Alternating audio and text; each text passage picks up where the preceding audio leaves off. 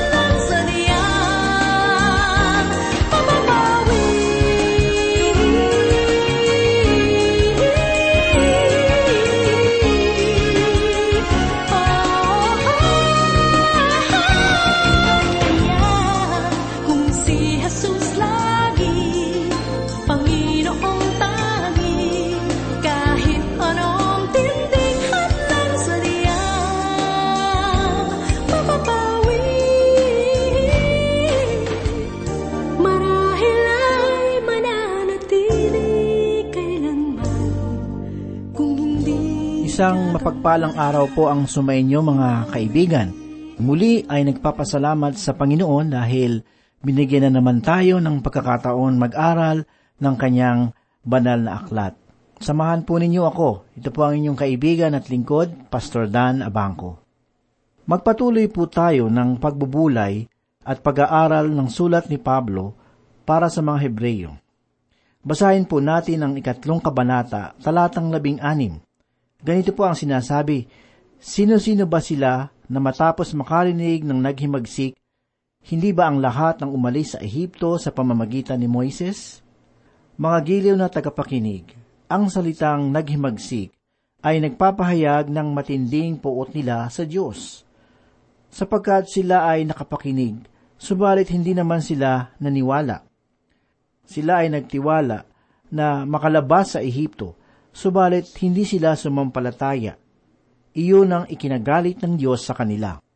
Basahin po natin ang ipinahayag ni Apostol Pablo sa ikalabing pitong talata. Ngunit kanino siya galit ng apat na pung taon? Hindi ba sa mga nagkasala na ang mga katawan ay nabuwal sa ilang? Ano ba ang kanilang kasalanan na ikinagalit ng Diyos? Mga kaibigan, ito ay ang kawalan nila ng pananampalataya. Hindi natin napupuna at marahil ay hindi rin natin napapansin na ang pag-aalinlangan sa salita ng Diyos ay isang kasalanan. Isa ito sa pinakamatinding kasalanan sapagkat humahantong ito sa iba pang uri ng mga kasalanan. Ito ang nangyari sa mga Israelita sa ilang na kung saan ay nagtulak sa kanila sa pagsamba ng gintong guya. Hinagan din ng mga Israelita ang makabalik sa Ehipto at tuluyan ng tumalikod sa Diyos. Inakala nila na ang pagiging alipin sa Ehipto ay mas mainam kaysa maglakbay patungo sa lupang pangako. Nakalulungkot din na makita na marami pa rin ang lumalakad at sumasabay sa takbo ng sanlibutan. Hindi nila nalalaman kung ano ang tunay na buhay na mayroong lubos na pananampalataya. Ngayon ay pagtuunan natin ng pansin ang mga kataga na ganito. Ngunit kanino siya galit ng apat na pung taon? Mga kaibigan, siya ay galit doon sa mga tao na lumabas mula sa Ehipto sila ay nagkasala, at ang labi ng kanilang mga patay ay nangagkalat sa ilang. Tanging dalawang lalaki lamang ang nagkaroon ng dakilang pananampalataya sa Diyos. Sila ay sina Josue at Caleb.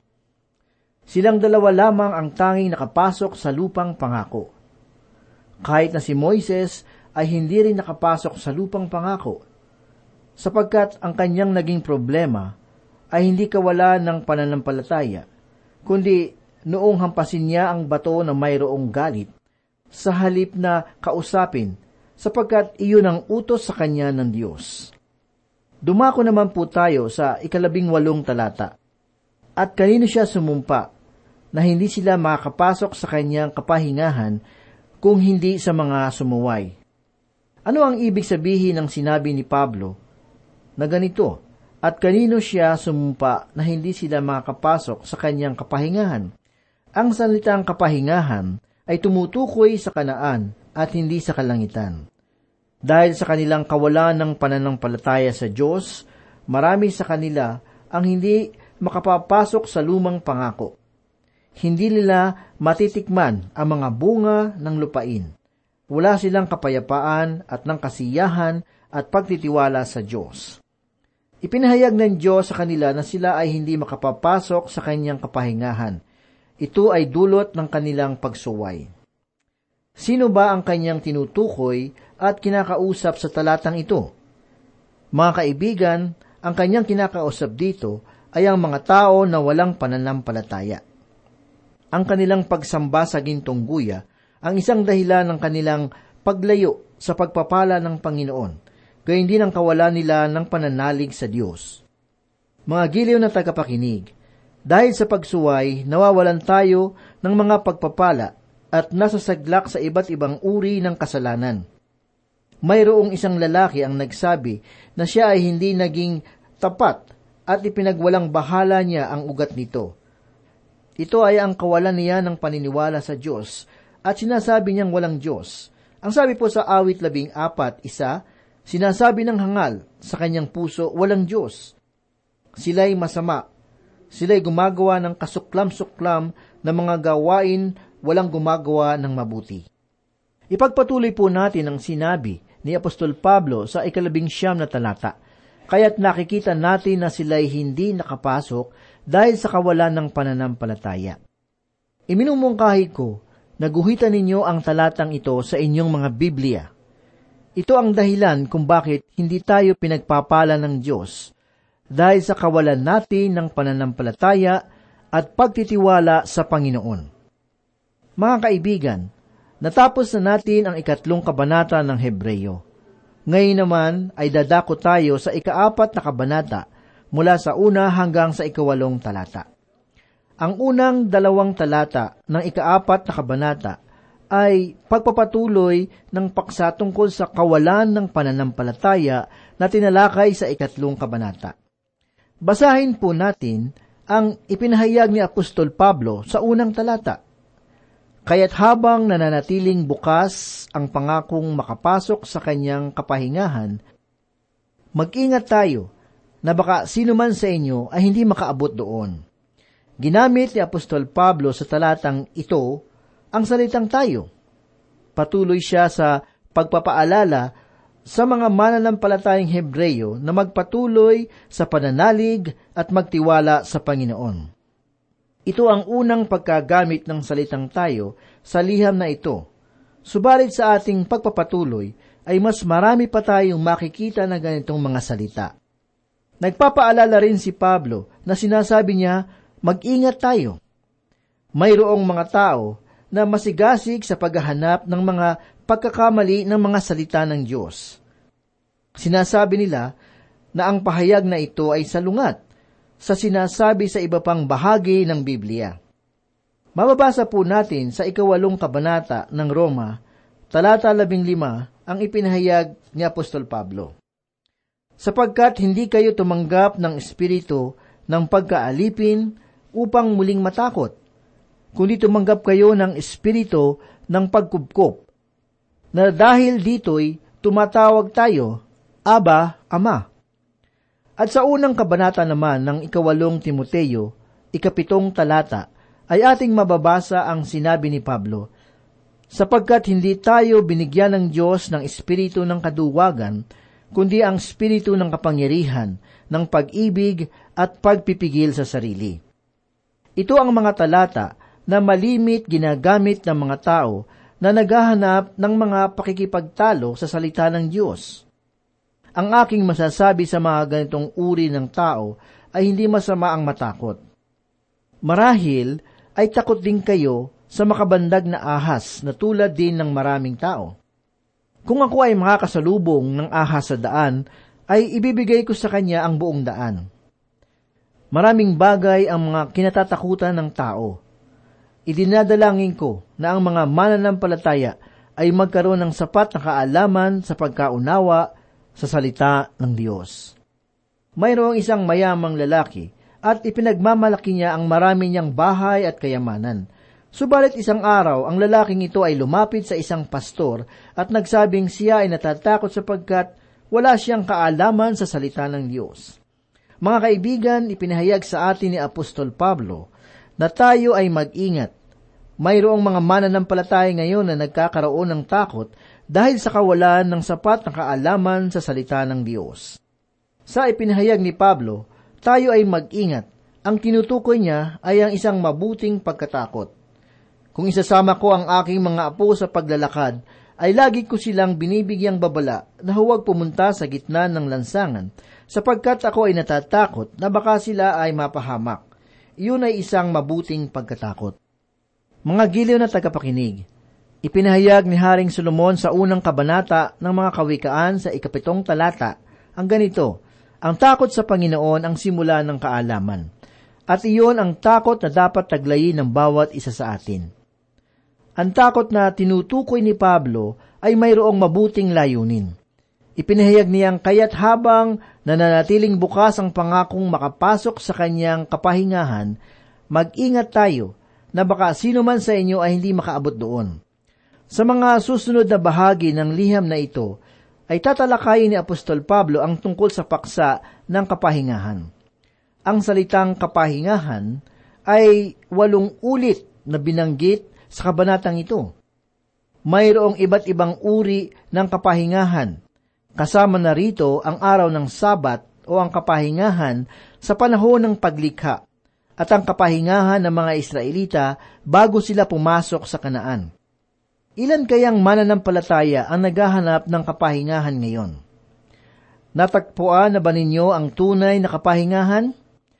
Nauunawaan na ba ninyo kung ano ang tunay na pagtitiwala at kapahingahan kay Kristo Jesus? Pakinggan ninyo ang ipinahayag ni Apostol Pablo sa ikalawang talata, sapagkat dumating sa atin ang magandang balita. Gaya rin naman sa kanila, ngunit hindi nila pinakinabangan ang pangangaral na narinig nila, sapagkat hindi sila naging kalakip sa pamamagitan ng pananampalataya ng mga taong nakarinig. Mga kaibigan, ito ang kapahingahan ng kaligtasan. Ang kapahingahan sa pagtitiwala kay Kristo Jesus bilang tagapagligtas. Naring nila ang mabuting balita, subalit hindi nila ito pinaniwalaan. Pinangunahan ni Moises ang mga Israelita palabas ng Ehipto. Subalit hindi niya sila napangunahan sa pagpasok sa kanaan. Si Josue ang nanguna sa mga Israelita papasok ng lupang pangako. Subalit makikita natin na hindi niya sila mabibigyan ng kapahingahan. Marami sa kanila ang hindi nakasumpong ng kapahingahan. Hindi nila nadama at naranasan ang kapayapaan at kapahingahan sa lupang ipinangako sa kanila ng Diyos. Ang sanglibutan, ang pagiging makalaman at ang diablo ang nagnakaw ng maraming pagpapala na inilaan sa kanila ng Diyos. Tayo ay nabubuhay ngayon sa isang sanglibutang masalimuot at punong-puno ng kasamaan. Maraming mananampalataya ang naaakit at naililigaw ng sanlibutan. Ganito naman po ang ipinahayag ni Apostol Pablo sa ikatlong talata. Sapagkat tayong sumasampalataya ay pumasok sa kapahingahang iyon, gaya ng sinabi ng Diyos, gaya ng aking isinumpa sa aking pagkagalit. Sila'y hindi papasok sa aking kapahingahan, bagamat ang mga gawa niya mula ng itatag ang sanglibutan ay natapos na. Mga giliw na tagapakinig, ang tinutukoy ni Apostol Pablo ay ang kapahingahan sa pagliligtas ni Heso Kristo sa pamamagitan ng biyaya.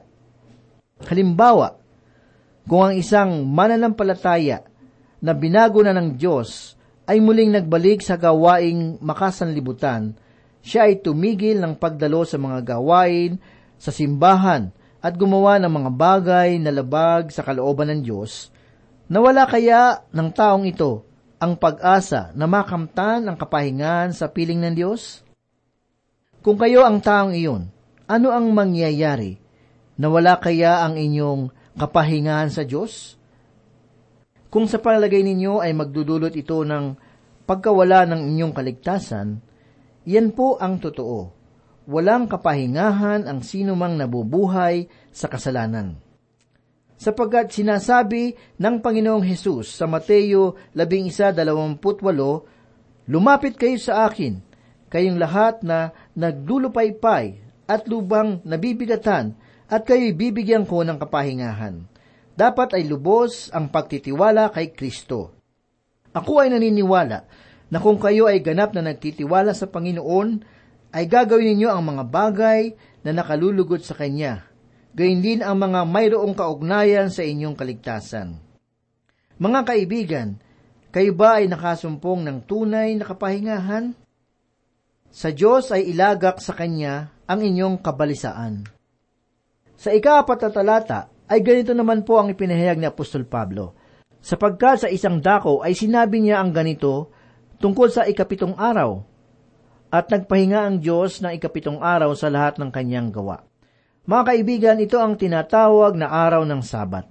Ang Diyos ay namahinga sa ikipitong araw at iyon ang tinawag na araw ng Sabat o araw ng Panginoon. Subalit, ang Sabat ngayon ay hindi na ipinapagnilin at pinapagbanal. Kayo ba ay nakasumpong na ng tunay na kapahingahan sa araw ng Sabat? Nalalaman ba ninyo kung papaano ang tunay na magtiwala kay Kristo?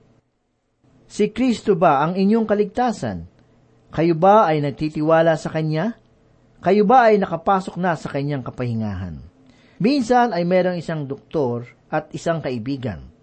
Kapwa sila nagpapalipas ng oras sa pamamagitan ng paglalaro ng bilyar. Ang doktor na ito ay pinananatili ang araw ng pagpapahinga tuwing araw ng Sabat. Minsan matapos nilang maglaro ng bilyar ay naupo sila at nagpalitan ng kuro-kuro humantong sila sa usapin ng mga paniniwala o doktrina. Tinanong ng doktor ang kanyang kaibigan. Sinabi niya, ikaw kaibigan, pinananatili mo ba ang araw ng kabanalan, ang araw ng sabat? Sumagot ang lalaki ng oo naman. Muling nagtanong ang doktor kung anong araw ang araw ng sabat. Sumagot muli ang lalaki na sinabi, sa araw ng Sabado, Linggo, Lunes, Martes, Merkules, Huwebes at Biyernes. Nagtanong ang doktor kung ano ang kanyang naisabihin. Sinabi ng lalaki na ganoon ko naunawaan ang sulat para sa mga Hebreyo. Ang araw ng Sabat ay ang araw ng biyaya na ipinamumuhay natin ngayon.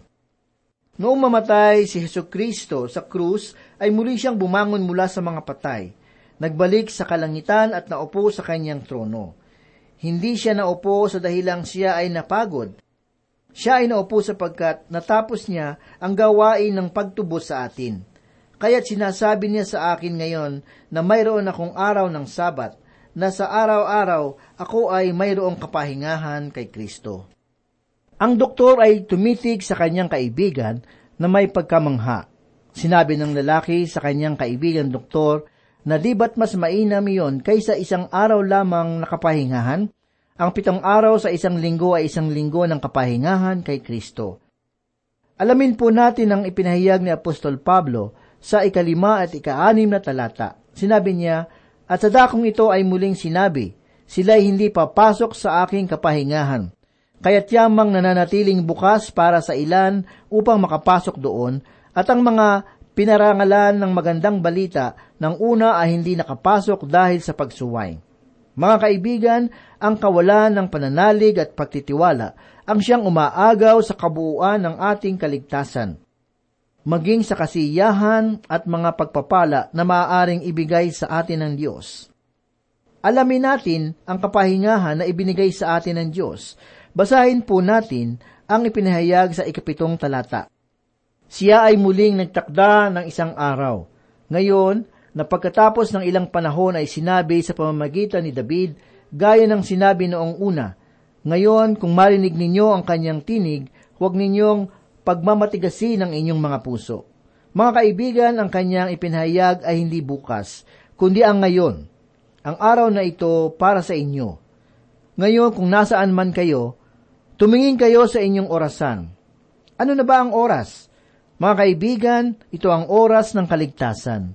Sa mga oras na ito ay maaari kang manalig na ikaw ay ililigtas ni Kristo.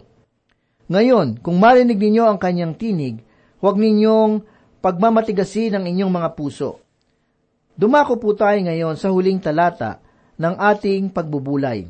Ang ikawalong talata na sinasabi, sapagkat kung sila ay nabigyan ni Josue ng kapahingahan, hindi sana nagsalita ang Diyos tungkol sa ibang araw pagkatapos ng mga ito.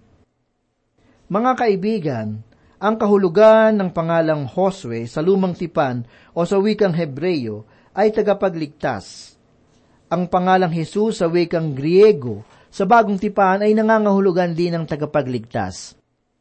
Ang talata na ating tinalakay ngayon ay nagpapahayag na sapagkat kung sila ay nabigyan ni Josue ng kapahingahan, hindi na sana nagsalita ang Diyos tungkol sa ibang araw pagkatapos ng mga ito. Mga giliw na tagapakinig, nang si Josue ay matanda na, mayroon pa rin nalalabing mga lupain na kailangan nilang sakupin. Ang mga Israelita ay hindi nakapasok sa lahat ng pagpapala na inihanda sa kanila ng Diyos. Hindi natiyak ni Josue ang mga pagpapalang ito sa kanila. Subalit kung kayo ay magtitiwala kay Kristo, maaari kayong isama ni Heso Kristo sa bagong kanaan ngayon. Sa bagong kanaan ay mayroong mga bunga, mga pagpapala, at kagalakan sa inyong mga buhay. Ano ba at sino ang umagaw sa atin ng kapahingahan kay Kristo? Marahil ay ang kawalan ng pananampalataya. Alalahanin po natin ang ipinahayag sa ikadalawampung kabanata ng Juan talatang dalawampu at siyam, sinabi sa kanya ni Jesus, sapagkat ako'y nakita mo ay sumampalataya ka. Mapalad ang hindi nakakita, gayon may sumasampalataya. Kaya't ganap tayong magtiwala kay Heso Kristo, na siyang makapagbibigay ng katiyakan sa mga pagpapala at kagalakan na laan para sa atin ng Diyos. Tayo po ay manalangin.